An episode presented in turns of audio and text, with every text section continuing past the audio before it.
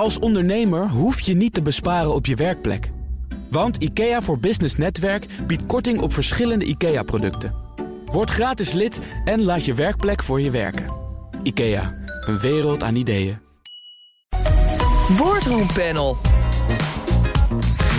Na de schikking met ABN AMRO vanwege tekortkomingen bij de witwascontroles... is voor het OM de kous nog niet af. Oud-bestuurders Gerrit Salm, Chris Vogelsang en Joop Wijn... zijn nu verdacht in het witwasonderzoek. En Nederlandse diplomaten hebben hun zorgen geuit bij de regering van Hongarije... omdat Egon haar Hongaarse tak plotseling toch niet mocht verkopen... net voor de deadline. Ik bespreek het met het uh, boardroom panel.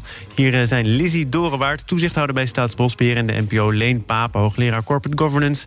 bij Nijrode, voorzitter van de RVC van Unive dichtbij... voorzitter van de Raad van Toezicht van het SNS Reaal Pensioenfonds en nog heel veel meer. Zijn allemaal afgereisd naar eh, Bluefield in Utrecht, eh, waar wij uitzenden. En laten we beginnen eh, bij ABN AMRO, want oud-topman Gerrit Salm en zijn collega's Vogelzang, Joop Wijn zijn aangemerkt als verdachten in het witwasonderzoek rond ABN AMRO. Eerder nieuws deze week over de schikking van 480 miljoen euro.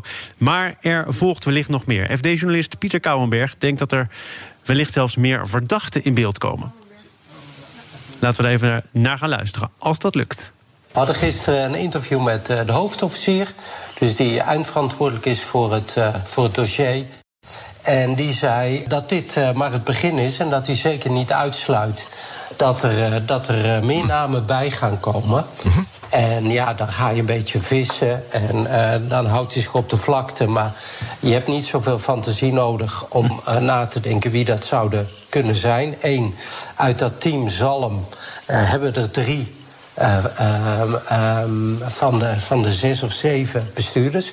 Mhm. Dus je kunt daaraan denken dat er daar iemand als Caroline Prinsen bij komt, die verantwoordelijk was voor, uh, voor compliance. En uh, natuurlijk, het onderzoek van het OM loopt van 2014 tot 2020. Nou, Zalm. Uh, en zijn team bleven tot 1 januari 2017. Ja. En daarna nam het team van uh, Kees van Dijkhuizen het stokje over. Dus het zou ook zomaar kunnen zijn dat uh, Van Dijkhuizen uh, aan dat rijtje wordt toegevoegd.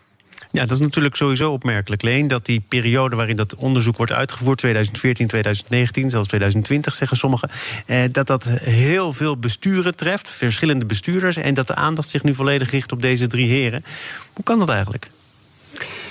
Nou ja, ik denk dat de basis lag in die beginjaren wellicht. Maar inderdaad, het loopt zo lang. Die kunnen natuurlijk ook een keer in beeld komen. Want de waarschuwingen die van de Nederlandse bank uitgingen... ook van de audit en compliance, die bleven maar doorgaan. Dus ik denk dat uiteindelijk zij ook toebleem zijn. En eh, of dat verwijtbaar en strafbaar is... nou, daar gaan gelukkig rechters over. Maar ik denk dat zij niet gerust slapen. Ja. Nou ja, wat je zegt uh, is, is ook alweer interessant. Uh, intern is er gezegd, er moet echt het nodige verbeteren. DNB heeft het gezegd maar in 2015 is ABN AMRO naar de beurs gegaan. Dan moet er een verklaring komen van geen bezwaar. Het is allemaal op de rit. Toezichthouder DNB heeft daar toen geen aanleiding in gezien om te zeggen: Nou, naar de beurs, prima, maar pas als je de zaak op orde hebt. Dus had ABN Amro dan de zaak ogenschijnlijk op orde? Heeft de toezichthouder zitten slapen? Wat speelde daar, denk jij? Dat is een goede vraag. Ik eh, was er niet bij, maar ik kan me voorstellen dat dat natuurlijk toen nog, eh, nog kort duurde. En dat het misschien daarmee nog niet eh, groot genoeg was geworden om er ook werkelijk werk van te maken. En bovendien, het was natuurlijk ook wel weer wat geweest. Op het moment dat de Nederlandse bank had gezegd: ja, naar de beurs gaan, dat kan nog niet. Eh, want dan had je natuurlijk eh, een ongelooflijk eh, gedoe gekregen. Nou, dat gedoe, misschien... dat gedoe dat je nu met terugwerkende kracht ja, ja, zeker. nu krijgt dan. Zeker. En in die zin kun je met terugwerkende kracht zeggen van hadden ze dat toen niet moeten doen. Maar alweer, ze hebben het niet gedaan. Misschien was het niet groot en belangrijk genoeg op dat moment. En heeft het, omdat het nog een aantal jaren doorging, uiteindelijk deze impact wel gekregen. Dat zou kunnen. Lizzie, wat denk jij? Het gaat nu over vogelzang, wijn en op de eerste plaats misschien wel Gerrit Salm. Ehm, moet dat onderzoek, verwacht jij dat dat onderzoek wordt uitgebreid? Het zou wel logisch zijn. Ik heb uh, natuurlijk, omdat ik deze vraag uh, kreeg, nagedacht over uh, waar we mee bezig zijn. Ik geef vaak, naast toezichthouder, geef ik ook colleges over wat is goed bestuur. En eigenlijk is de conclusie: dit is absoluut geen goed bestuur. En dat zijn natuurlijk niet alleen deze drie mannen geweest, maar meerdere. Dus dat er meerdere bij betrokken zouden worden, dat lijkt mij logisch.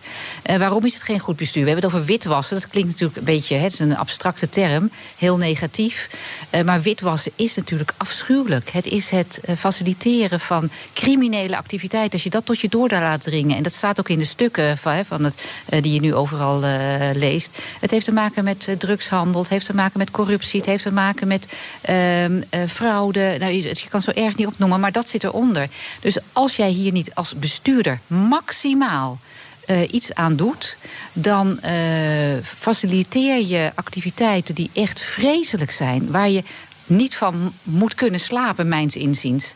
En, en wat is eh, dan maximaal? Want dat is de discussie die nu natuurlijk in het nou, verlengde nou, hiervan wordt gevoerd. Ja, en dat is dus niet maximaal. Kijk, als, jullie, als we de krant lezen, ze zien wat er eh, naar boven komt. Uh, er zijn waarschuwingen geweest, er zijn normoverdragende gesprekken geweest van DNB naar het bestuurders. Compliance afdeling die regelmatig heeft aangegeven dat het niet voldoende werd opgepakt. dus weet je, de, het is niet maximaal geweest. Als, dit is mijn uitspraak, hè, op basis van wat ik lees in de krant. Maar en ik vind, als, ik, als je nadenkt over wat eronder ligt. Het zijn activiteiten die echt schade doen aan mensen. Vele slachtoffers maken. Die de samenleving ondermijnen. Dan moet hier maximaal, maximaal aandacht aan zijn. En dat is er niet geweest. Toch nog even terug in de tijd, want eh, de bestuurders waar het over gaat, die moesten de bank redden. Dat blijkt ook uit andere analyses. Die hadden heel veel prioriteiten. Uh, ABN AMRO kwam uit een roerige periode, moest weer een bank worden waar geld werd verdiend. Uh, was enerzijds geamputeerd, kreeg anderzijds te maken met een uh, fusie. Dat moest weer één geheel worden. Is het dan, ook al gaat het over criminele activiteiten die je faciliteert, logisch dat dat niet bovenaan je lijstje staat? Uh, het is niet logisch, maar het is wel een verklaring. En uh, als mens kies je de makkelijkste weg. En dit was waarschijnlijk een makkelijker weg dan die ze hadden moeten nemen. Um, en uh, nou, dat is, misschien kennen we het allemaal wel eens een keer dat we in ons leven de makkelijker weg hebben genomen en niet de verantwoordelijke weg. Maar dit is niet de goede weg geweest. Leen, als je kijkt naar al die opgaves voor Gerrit Salm en de zijnen, um, hoe oordeel jij dan over welke keuzes zij gemaakt hebben? Nou, dat is uh, achteraf altijd makkelijk, hè? maar ik uh, wil nog wel één ding toevoegen aan wat Lizzie zegt. Uh, wat belangrijk zou zijn geweest op het moment dat we al die prioriteiten kenbaar hadden gemaakt en met elkaar een gesprek zouden hebben gehad over wat vinden we acceptabel. want als ik kijk naar het dossier van compliance, ik heb dat Guardian-rapport ook gelezen. Nou ja, er zitten een paar hele domme dingen tussen. En tegelijkertijd denk ik, uh, we vragen ook wel veel. Dus een tolerantie van nul is op dit dossier wel heel erg ingewikkeld. En ik vind dus dat je dan ook als toezichthouder, ook als bank, met elkaar het gesprek aan zou moeten gaan met de samenleving. Oké jongens, hoe strak willen we die safe hebben. Want nul is bijna niet te doen. Nu werken er op dit moment 3600 mensen binnen de bank. Alleen maar op dit dossier. 3600 mensen, dat is een half leger. En ja, ik snap het wel, want dat is inderdaad maximaal, hè, wat Lizzie ook zegt. Maar met elkaar zou je ook wel een gesprek moeten hebben over hoe ver kun je gaan? Wat vind je acceptabel? En ehm, nul is denk ik ook wel erg veel gevraagd. Dus je bedoelt, je krijgt de poort nooit helemaal gesloten. Tegelijkertijd heeft Robert Zwaak, de man die er nu over gaat, gezegd... het is onze morele en ook wettelijke plicht... om die poortwachtersfunctie wel naar behoren in te vullen. En als je kijkt naar wat er nu allemaal naar buiten komt... ook uit het feitenrelaas... Eh, bijna zou je kunnen zeggen... bewezen frauduleuze die hun goddelijke gang mochten gaan binnen de muren van ABN AMRO... dat is natuurlijk niet de deur proberen op een kiertje te houden... maar een wagenwijd openzetten. Nee, dus op dat punt hadden de prioriteiten zeker anders moeten worden gesteld. Eh, want die voorbeelden die je in het Guardian-rapport leest, dan denk je, nou ja, jongens, eh, dat is een appeltje eitje. Dus die had je zeker eh, moeten voorkomen. Eh, dat nul niet eh, helemaal haalbaar is, dat, dat vind ik wel.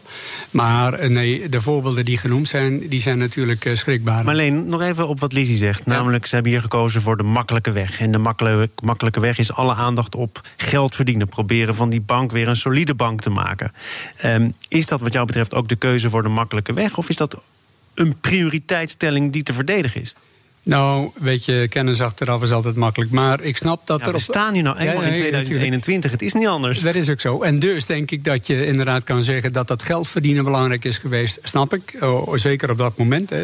De, de, staat wilde ook zijn geld weer terughalen. En dan is het natuurlijk misschien niet handig om inderdaad op de compliance aspecten dit soort dingen dan maar even te laten lopen. Nee, die keuze hadden ze zeker anders moeten maken. Want de wet overtreden, dat mag niet.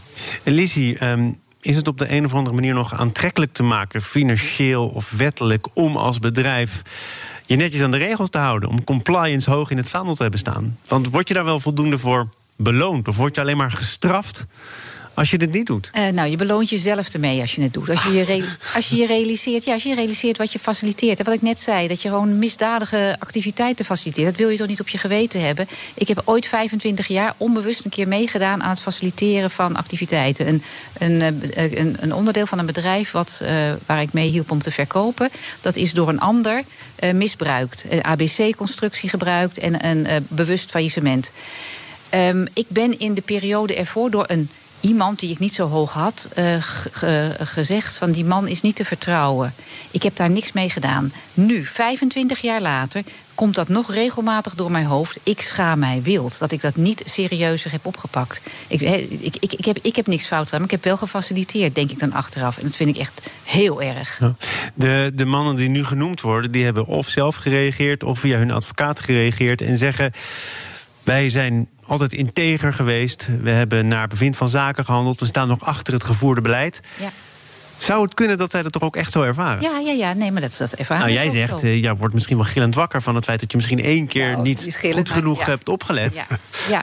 Uh, nou ja, en dan heb je het over het moreel kompas. Misschien is er door de, deze mannen iets, niet echt goed doorgedacht wat ze eigenlijk gefaciliteerd hebben hiermee. En als ze zich realiseren dat ook mensen in hun omgeving, misschien hun kinderen, hier slachtoffer worden van crimineel gedrag, dan wil je dat niet op je geweten hebben. Je wilt toch niet iets doen waar onze samenleving zo enorme last van heeft.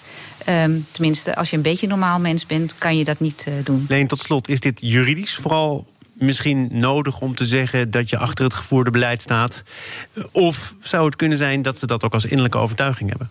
Ik uh, denk dat eerste. Uh, juridisch ingestoken, dus je moet dit uh, vertellen. Robert Zwaak stond ook in die zin te stotteren voor de camera. want die kon het woord schuld niet uit zijn, over zijn lippen krijgen. Ik snap dat wel, want dan zijn de rapen gaar. Dan komen de juristen, de advocaten je halen. Dus je vertelt dit om juridische redenen. Denken ze dat ze oprecht het goede hebben gedaan? Hm, misschien wel, maar met de kennis van vandaag, 2021, zei Thomas... dan denk ik dat je dat toch moeilijk kan volhouden. We gaan uh, naar uh, andere orden. BNR Nieuwsradio. Thomas van Zeil. Maar of het, uh, of het daar nou heel veel beter van wordt. Hongarije. Met Lizzie Dorenwaard, toezichthouder bij Staatsbosbeheer en de NPO. En Leen Papen, onder andere hoogleraar Corporate Governance aan Nijrode.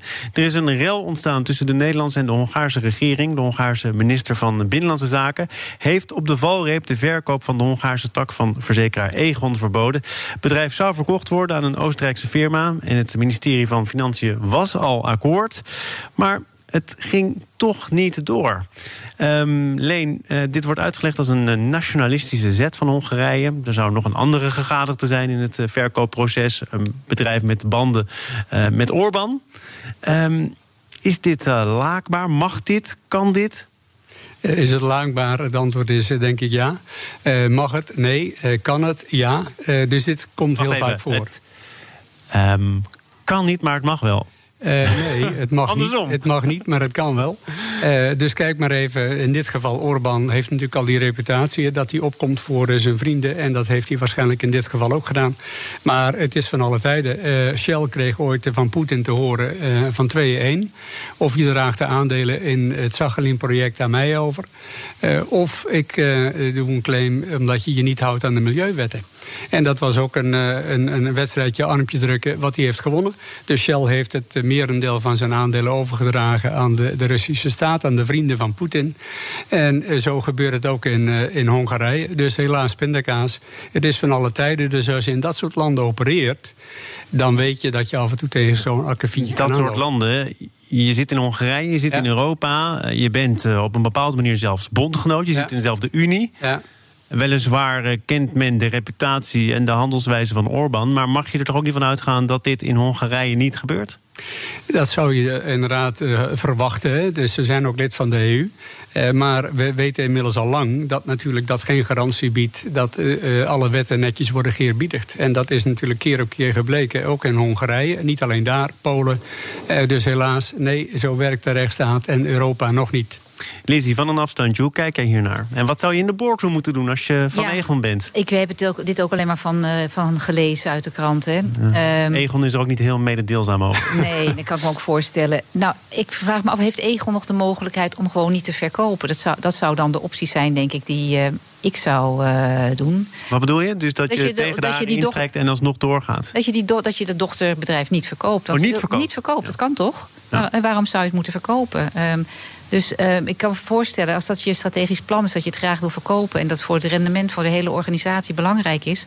Maar als ik even terugkijk naar dat destijds toen ik met die verkoop betrokken was... eh, dat moest toen ook voor het grotere geheel... want we moesten eh, winstgevender worden. Maar achteraf denk ik toch met wijsheid... nee, had ik het eigenlijk niet eh, willen doen. Ik had het niet aan deze misdadiger willen verkopen. eh, wat wel gebeurd is. Ehm, dus nou, wellicht zouden ze in eh, de boardroom van Egon eens moeten nadenken... kunnen we het gewoon in, eh, in portefeuille houden... en kijken of we in de organisatie daar de boel iets reorganiseren... waardoor er meer winst wordt gemaakt. Maar is dat dan niet ook, eh, om, om daarop terug te komen, de weg van de minste weerstand? Want je wil verkopen. Daar heb je kennelijk een strategisch belang bij. En Ja, nou nee. laat je je tegenhouden door Nee, eh, de- Orbán en de zijnen. Nee, verkopen is de weg van de meeste winst. winst. Want daar, die weg zijn ze nu aan het lopen. En verkopen, dat is dan, hè, dan krijgen ze die 825 miljoen die ze ervoor eh, in, eh, de, al hebben opgeschreven. Al misschien al uitgegeven. Hè? Eh, dus de, eh, de weg van de grootste weerstand is juist om zo'n besluit weer te heroverwegen en te kijken, kan het ook anders? En dan wint Dan Orbán. niet? Nee, want dan, verko- ze verkopen het niet. Want, hij, want Orbán wil het toch verkopen aan een vriendje van hem? Nou, ja, Ik, eh, als ik in de boardroom zou zitten van Egon, dan zou ik verkopen. Ehm, omdat eh, ik zou vrezen dat dit spel natuurlijk verder gaat. Ja. Dus eh Orbán zet je nog meer onder druk. eh dreig je vergunning in te trekken. Je was al van plannen te verkopen. Dus ik zou eieren voor mijn geld kiezen. En ik ben het wel met Lizzie eens. Dat is in zekere zin de weg van de minste weerstand. Dus je moet misschien wel even een nummertje maken. Dat is politiek ook gebeurd. Rutte heeft er ook wat van gevonden. Maar uiteindelijk zou ik de deal eh, toch sluiten. Want ik vrees dat je weinig kunt halen. Geen eer en ook geen geld. Nee, dat klopt. Je wordt vanaf nu tegengewerkt Ja. daar. Ja. Maar hoe is dat als je als bedrijf wordt tegengewerkt? Omdat eh, de regeringsleiders, en niet alleen Rutte, maar heel West-Europa, zich keert tegen Orbán. Hoe voorkom je dat je speelbal wordt in een conflict waar je part nog deel aan hebt? Nou, dat is wel een hele Ja, Lizzie. Ja. Je bent niet voor niks naar Utrecht gekomen. Ehm, ASML denk, heeft er ook mee te maken nou, natuurlijk. hè? Ik denk dat in, Ja. het- transparantie is natuurlijk altijd het allerbelangrijkste om eh, te doen. Dus wat ze nu gedaan hebben, het met het ministerie bespreken, kijken van wat kunnen we nog doen, hoe kunnen we met deze situatie zo goed mogelijk omgaan. Ik denk dat dat wel het meest wijze is wat ze op dit moment hebben kunnen doen. Ja, ik denk het ook. Ehm, het is natuurlijk heel vervelend om op die manier eh, speelbal te worden van de politiek. Eh, komt het vaker voor? Ja, ik gaf het voorbeeld van Shell al en er zijn er nog veel meer. Ehm, dit is eh, hoe het gaat. Dus je wordt op die manier ook in zekere zin gechanteerd. Kijk naar Europa überhaupt met Polen en met Hongarije. Oké, dan moet er een coronafonds komen. En dan zeggen Polen en Hongarije, nou we gaan niet tekenen bij het kruisje. En dan is er dus een fonds van 800 miljard wat even niet van de grond komt. En dus wordt er ook weer aangestuurd op concessies. Die zijn ook weer gedaan. En op die manier, ja helaas, zo werkt de politiek. Vind ik het fraai? Nee, dat vind ik het niet. Maar het is wel helaas de realiteit van alle dag. Ik geloof dat jullie het op hoofdlijnen eens zijn. En dat eh, biedt mij de gelegenheid om toch nog ruimte over te houden voor ons eh, bijna wekelijkse blokje accountancy leed. Eh, wat doe je als accountant? Je tekenen voor een jaarrekening die zo frauduleus was dat beleggers miljarden euro's in rook op zagen gaan. Het overkwam eh, voormalig Deloitte-partner Patrick Seinstra, die deze week in tranen een tuchtklacht aanhoorde van de AVM. Hij was eh, de externe accountant die in het boekjaar 2015-2016 tekende voor de jaarrekening van Steinhoff. Zuid-Afrikaanse meubelgigant. Dat liep niet goed af. Ik schets net wat er gebeurd is. Het interessante is dat hij zegt: ja, dat was inderdaad niet fraai. Ik botste op een muur van leugens, bestuurders. Commissarissen en ook de accountant die er eerder naar gekeken heeft. Ze speelden onder één hoedje. Ik heb gedaan wat ik kon, maar het is niet gelukt. Maar zijn kant van het verhaal. In 2017 heb ik toch wel, als de held van dit verhaal, die fraude ontdekt. Ehm, wat is hij nou? De slemiel, de held, iets tussenin, allebei? Allebei, ja.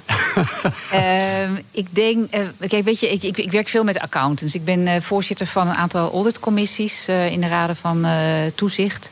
En accountants, het is best lastig om in een bedrijf te zien wat er gebeurt. Ja, dat is wel, dat is wel waartoe je dan als accountant ja, ja, ja, over de vloer komt. En wat hij, waar hij hier de mis in is gegaan, is hij heeft te veel vertrouwd op zijn collega-accountants, die de Duitse accountants. en daar is hij dus gewoon echt, als je het hebt, is hij slemiel, slemiel of held, dan is hij hier slemielig geweest. Dat had hij niet moeten doen. Nou, AFM zegt, kennis van nu misschien, maar wel gebaseerd op wat er al bekend was. Hij heeft klip en klare fraude over het hoofd gezien. Ja, ja.